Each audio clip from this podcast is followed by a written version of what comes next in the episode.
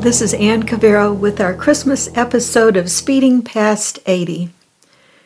This week's story is called The Christmas Gift.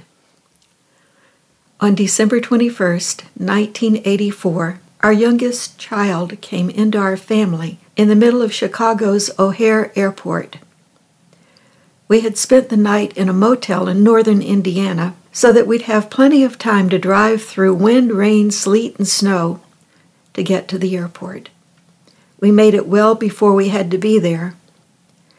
Once inside the terminal, Christmas trees 20 feet tall rose like sentinels above the holiday crowd. Each tree had been carefully decked with bows, wrapped packages, and teddy bears. People hurried to make connections. Everybody seemed to be carrying something backpacks, wrapped presents, skis, small children. A voice on the loudspeaker announced we were all there on the busiest travel day of the year. Lucky us. In the terminal, we felt lucky to find places to sit, and we resigned ourselves to passing the time with our kids the best way we could. Young Jim and his sister Katie read books they had brought. Jim had a monster cold that he'd had for more than a week. He was exhausted. He dozed upright on our bench. Our youngest child, Chris, passed the time by watching planes take off and land outside the nearby glass terminal wall. We grew tired and hungry, while a certain Northwest Orient jet from Korea was delayed and then delayed again and yet again. Slowly the hours ticked by until nightfall, when finally, finally the call came together at the arrival gate. A few minutes later, a collective groan rose from the crowd when still another delay dashed our hopes. We didn't have handheld games or cell phones back in those days. Nearby, one desperate mom tried to pacify her cranky kids by pumping quarters into a small pay television.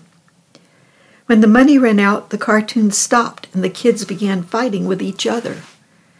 Much to our delight, they provided free entertainment for the rest of us.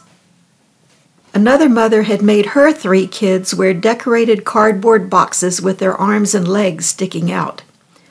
She had a Welcome Home Daddy tag attached to each of them. They ran around bumping into each other as well as anybody else standing nearby. I leaned close to Chris and whispered, Aren't you glad we didn't make you dress up like that?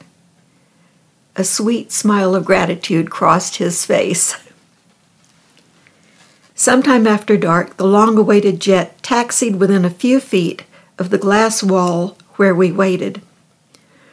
Soon the human Christmas presents welcomed their daddy.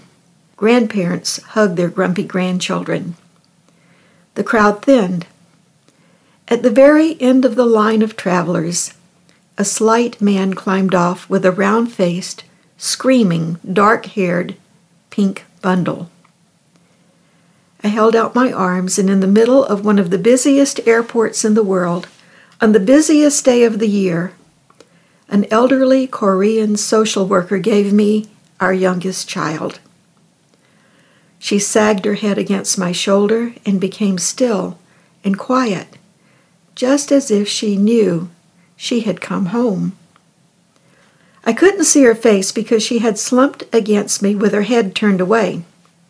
So, instead, I watched the faces of Jim and the children. Touching her hair, holding her fingers, they made a tight circle around us. She's beautiful. She's so beautiful, they whispered. Time slowed as we stood together in what seemed to be a widening pool of light. Nearby, an elderly woman at the edge of our circle tugged her husband's sleeve.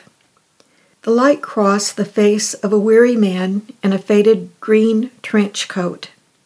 A young man with a pink mohawk haircut, earrings, and black leather vest smiled shyly and paused. Our circle grew while Christmas flooded one crowded corner of the world, touched us all, and changed our lives forever. Thanks for joining us for this episode of Speeding Past 80. We'll be right back here next week with another episode. Meanwhile, I hope you have a blessed, happy Christmas.